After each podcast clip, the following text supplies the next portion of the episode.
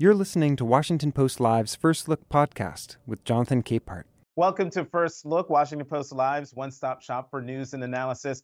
I'm Jonathan Capehart, Associate Editor at the Washington Post.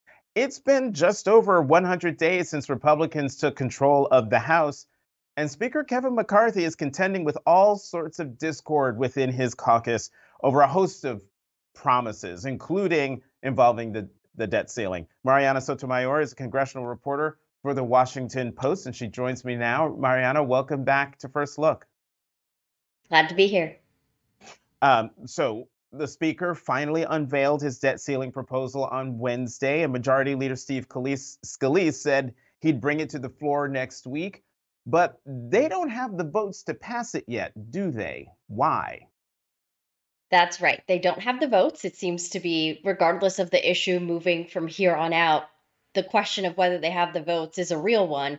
And they were working since they being leadership and a number of people who have issues. So you have members of the Conservative Freedom Caucus, some of the more moderates, of course. They were in a room with leadership yesterday, just kind of working through a number of the proposals that are out there. Leadership came out of that meeting basically saying, this is it. This is the text of the bill.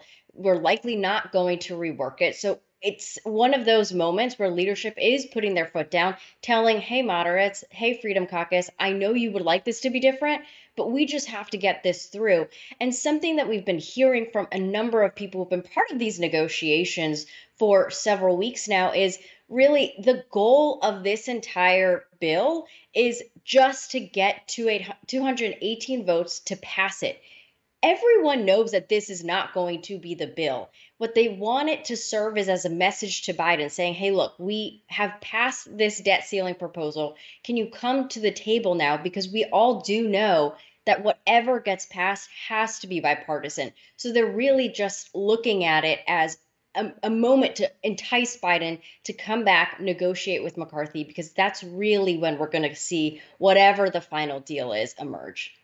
Okay, so there's so much in there. I'm I've got all these other prepared questions, but I want to dive in here. So what I mean, doesn't the speaker risk even more damage to his credibility if his debt ceiling proposal doesn't pass on the first go around? Is there any concern among um, the Republican leadership that that is could possibly happen?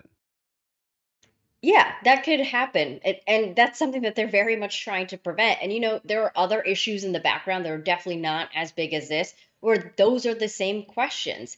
Uh, you know, McCarthy, as really he signed on to be speaker, he was able to get through those very, very long days after he finally said, Hey, you guys can oust me with just one person bringing that motion to the floor that could be brought up at any time. When I'm privately, you know, members have been telling me that they don't think that that's going to happen with the debt ceiling. A lot of, especially the conservative members, know that there are going to be different points and times where they can cut spending. That's really their biggest issue. So they might not be able to get it here with the debt. They also now finally understand, after leadership has done a number of education classes, that defaulting does not is not the same as shutting down the government for a couple weeks. It has way more many economic and global consequences. So they don't necessarily want to be blamed for that either. So conservatives are still keeping their eye on McCarthy and leadership leadership and maybe will be fine with sinking the bill, but we're not getting that sense right now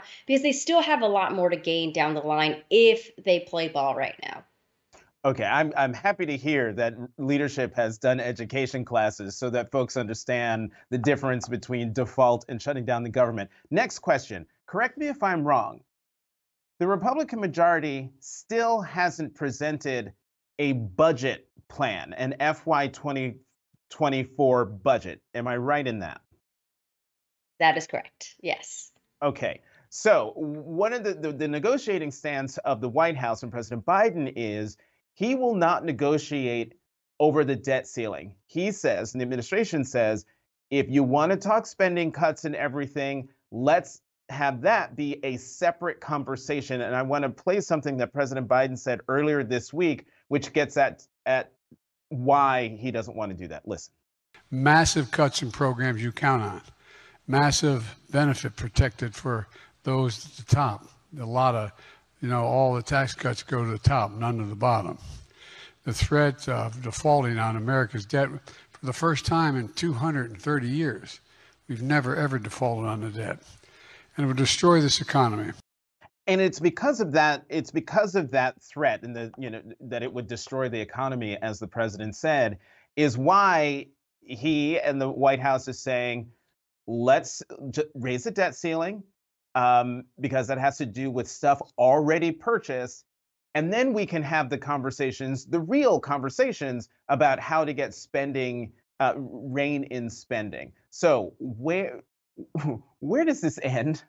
Marianna is basically what I'm getting to, getting to. you know, I have had that nervous laugh many times in the last couple of weeks, just simply talking to Republicans who are also nervous laughing about this, which is never good. Um, so I don't know how this is going to play out, but there are several things here. As much as Biden has actually been saying, you know, we just should raise the debt cleanly. There are a number, very small number, of Democrats who would also like to see spending cuts. None more publicly than Senator Joe Manchin, for example. So it might get tricky. That doesn't mean, like, at the end of the day, on the X date of default eve, that maybe everyone comes together because they know they're in a bad spot. But right now, Biden's own ask may not be able to happen among House Democrats and also some Senate Democrats. So that is one thing. When it comes to the budget, Republicans are privately admitting they might not even have one. So that is something that's being telegraphed also that we need to come to the mm-hmm. table right now. I know to talk at least about the debt ceiling. They would like to make their cuts here, but the budgetary process is going to take so much it's just going to take longer and i think that's why you have seen in the last couple weeks a number of house republicans pr- publicly now saying you know this is significantly trickier i don't know if we're going to get there and that is where that anxiety is stemming from. I, wait, I, I want to make sure I heard you right. They might not have a budget. Yeah, they may not have a budget. That doesn't mean, you know, there's five families, they're all ideologically different, they're putting out their proposals, but it's likely they will put out a budget, but whether they can get 218 votes for that budget that's the issue. And that's where you hear a number of Republicans privately saying it's likely, maybe that's where you're going to see the motion to vacate McCarthy. Okay, so our whole conversation has been about whether or not uh, Speaker McCarthy can hit the magic 218 just to get out his debt ceiling proposal, potentially get out a budget if they is, you know, decide to do one. What we haven't talked about is what happens when it goes to the Senate? All of those things will likely die. Like the debt ceiling bill, as much as it is to get it through among Republicans, all 218 votes that they need, it's just not going to go anywhere in the Senate. Hmm. And so then, um, insert nervous laughter here. Then what happens? As well, what House Republicans would like to happen is okay, the ball is literally in the Senate's court. Senator Chuck Schumer, please come to the table. President Joe Biden, please come to the table. There are Republicans who are behind McCarthy in that ass They do think that they they can't just negotiate with themselves because they also acknowledge that both the Senate and the White House is under Democratic control. So we might see movement there. It really will be just watching what the White House says after that if Republicans next week are able to pass the debt ceiling, maybe those negotiations start in May because it's quite possible the X date is as soon as early June. So they're really going to have to pick up the pace here. Right, and that's as a result of a, a, a, report out by a big investment bank. I can't remember. I want to say J.P. Morgan, or Goldman Sachs, but I, I, don't don't hold me to that. Sounds One other variable that I'm not going to ask you about, but I'll ask the roundtable about is um, the 2011 debt ceiling fight, I think, hangs looms over all of this, and Joe Biden was there for it. Uh, Mitch McConnell was there for it. Speaker McCarthy at the time, I think, was a, was around for it. Uh, I'm going to ask the opinions folks about how much of a specter that is hanging over all of this. Marianna Sotomayor, congressional reporter for the Washington Post, as always. Thank you for coming to First Look. Have a good weekend. Thanks, you too. Here, we're going to keep the conversation going with our opinions roundtable in just a moment. Let's go to the opinion side of the Washington Post, where we'll find Washington Post columnist Jennifer Rubin and EJ Dionne. Uh, EJ, Jennifer, welcome back to First Look. Great to be with you both. Okay, we've got a lot to talk about, not a whole lot of time, but I want to pick up um, with the, the last thing that I mentioned to Marianna, which is the 2011 debt ceiling fight, which was like the first time in our history that we came very close to defaulting. And Republicans then were trying to exert concessions or squeeze out concessions from then President Obama, which they were able to do. I think sequestration and all of that came out of out of that fight. How much, um, EJ? I'll start with you on this. How much do you think then Vice Pre- President Biden, who was then Vice President, how much his experience in 2011 negotiating with um, then Senate Majority Leader uh, Mitch McConnell over the debt ceiling fight is what's informing his very um, uh, recalcitrant line of not negotiating over the debt ceiling. Well, I think the premise of your question is absolutely right. I think the Democrats and Biden do not want to relive 2011 they feel number one, they have the high ground. Number two, these Republican cuts in this uh, bill that McCarthy is trying to get through the House are really, really steep. They kind of disguise them by saying, well, we'll freeze and go back to 2022. But when you look at the numbers and what that means for programs or what these so called work requirements really mean, these are draconian cuts. Biden does not want to mess up the American economy either by getting close to default or by agreeing to all kinds of steep cuts. And I think he believes, uh, and Democrats believe, that they have the high ground here and that eventually uh, there'll be some of those 18 uh, Republicans who represent districts that Joe Biden carried. Um, some of those districts Biden carried by quite a lot, uh, that they will eventually say, we can't go along with our leadership anymore. It's going to be a real test how uh, if all of them vote uh, with McCarthy next week. So, I mean, there's a risk here because you probably go all the way to the edge.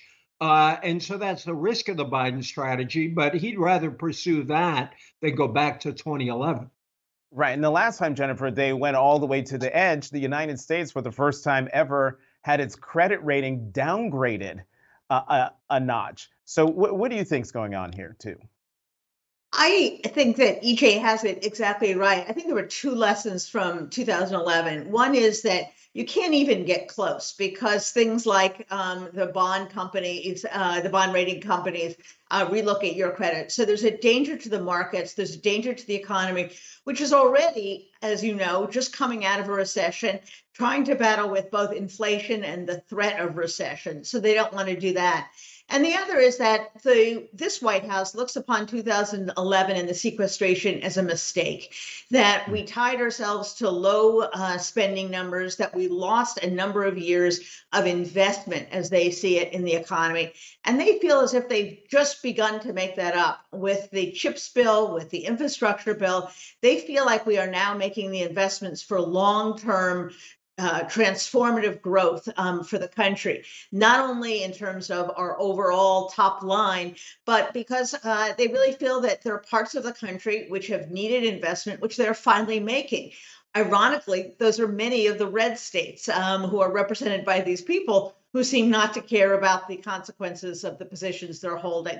So um, I think this administration feels very strongly that when they explain to the American people that you cannot um, blow up the economy for the sake of uh, you know whatever political points you think you're going to gain.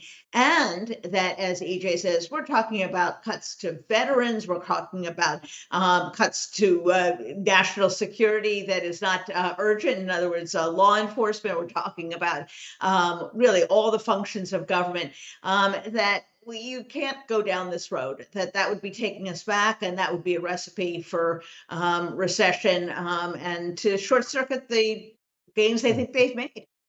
You know, to, to your point, I, I interviewed Cleveland Mayor uh, Justin Bibb for for my Sunday show. Democratic mayor in a red state who said took a look at the at the bill and said the cuts to the climate stuff and the green tax credits would be devastating to Cleveland um, in Ohio. So, um, you know, th- this is all going to be r- really interesting to watch. All right, let's talk more broadly about what's been happening in the Republican controlled House. They hit the 100 day mark uh, this week. Um, Jennifer, what do they have to show for it? Really nothing. Um, and frankly, one of the things they wanted to accomplish was to have these great hearings where they were going to uncover all kinds of bad things about the administration. They were going to embarrass the administration. They have been a total, utter bust. Um, it turns out that these people are not only incompetent when it comes to advancing the agenda, they're incompetent when it comes to running a hearing. And these things have either just been duds or they've in fact backfired with witnesses bringing up um, uncomfortable facts like um, the Trump White House trying to pressure Twitter, not the Democrats. Mm-hmm. So I think they must be disappointed. I think there are a lot of rumblings that uh, Comer, um, who is in charge of one of them, and Jordan, who's in charge of another, really haven't accomplished anything. And they raised expectations very high. They haven't delivered, and now they don't have anything to show for it. And mm-hmm. frankly, they've taken some votes um, on things they know are not going anywhere in the Senate. And once more, they've backed themselves into a position where, um, when the general election comes around, some of these votes are going to be used against those 18 members who are sitting in Biden seats. They're going to ask them why they took votes um, to further restrict abortion. They're going to ask them why they took uh, votes to single out uh, trans kids. And those votes are not going to be helpful for those 18 or so folks um, who have to go before an electorate that elected Joe Biden last time. And you know, EJ, to pick up on Jennifer's point about Republicans taking some votes not going anywhere in the Senate, one of them they're about to do on on um, McCarthy's debt ceiling proposal. I'm just wondering, they don't even have, as Marianna just reported, they Speaker McCarthy doesn't even have the magic number of 218 yet. How damaging damaging will it be to the speaker if his debt ceiling budget thingy do, thingy doesn't pass on the first try. Thingy is a pretty good description of it because it gets at its co- in, coherence or actually a lack thereof. Um, you know, I think if they don't have the votes, they won't bring it up. Uh, if it uh, unless they really want to roll the dice and try to force some moderates to vote for it. Jim Clyburn on Democratic side, a good vote counter, thinks they will have the votes. We'll see uh, about that. Uh, but I think that this is not a this is a lose lose for Republicans. I think uh, if they pass the thing, it means a lot of these relatively moderate or moderate conservatives are going to have to vote for stuff that is going to prove to be very unpopular. Will make some excellent 30 second ads against them. Um, that's if it passes. If it doesn't pass, as you say, it shows how much trouble the Republicans are having governing. And it is worth comparing what Nancy Pelosi did with a majority this small versus what Kevin McCarthy is doing with a majority this small. Um, it may be that for all the divisions in the Democratic Party, and they certainly exist, the divisions within the Republican Party may actually be more uh, difficult to manage.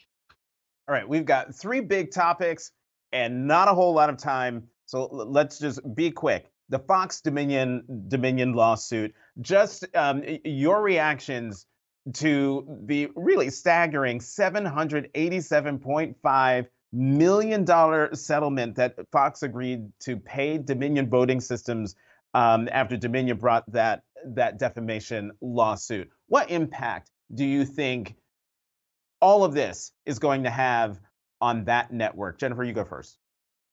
I think, first of all, you don't pay that kind of money um, when you think you're going to win a trial. So obviously, they knew they had a hmm. problem. Second, the judge already held that they had put out falsehoods. Um, so if you want to make the case that this is a network that doesn't care about the truth, um, the evidence is already there. Lastly, I would say this is just the beginning of their troubles. They're going to have shareholder lawsuits. They have a smart tech lawsuit, another uh, company that uh, believes it was defamed. So uh, this is just the beginning, and they're going to be paying a lot of money and going to have uh, future admissions. But I would say the one verdict we have already gotten to show that the big lie was legally a big lie was Mr. Pillow. He had to pay $5 million because he challenged people to say that the election really wasn't stolen. And this guy did. He's been ordered to pay the money. We now have a legal ruling that the big lie was, in fact, a lie. Uh, EJ? Um, I agree with everything Jennifer said, and it is nice that the Mr. Pillow ruling came around the same time as the uh, ruling against Fox. A lot of people would have liked to see a trial. A lot of critics of Fox see Tucker Carlson, Laura Ingraham, uh, and of course uh, Rupert Murdoch uh, go on the stand. Um, but it's not clear to me that a trial would have gone, it would have become as easy a uh, case against Fox as what they have already admitted to. I think what's really powerful about what Dominion did is they got all these people on the record basically dissing their own viewers, acknowledging that they didn't believe these lies, and then they broadcast them anyway. I think the problem is that our audiences are now kind of cocooned, and the Fox audience is particularly cocooned.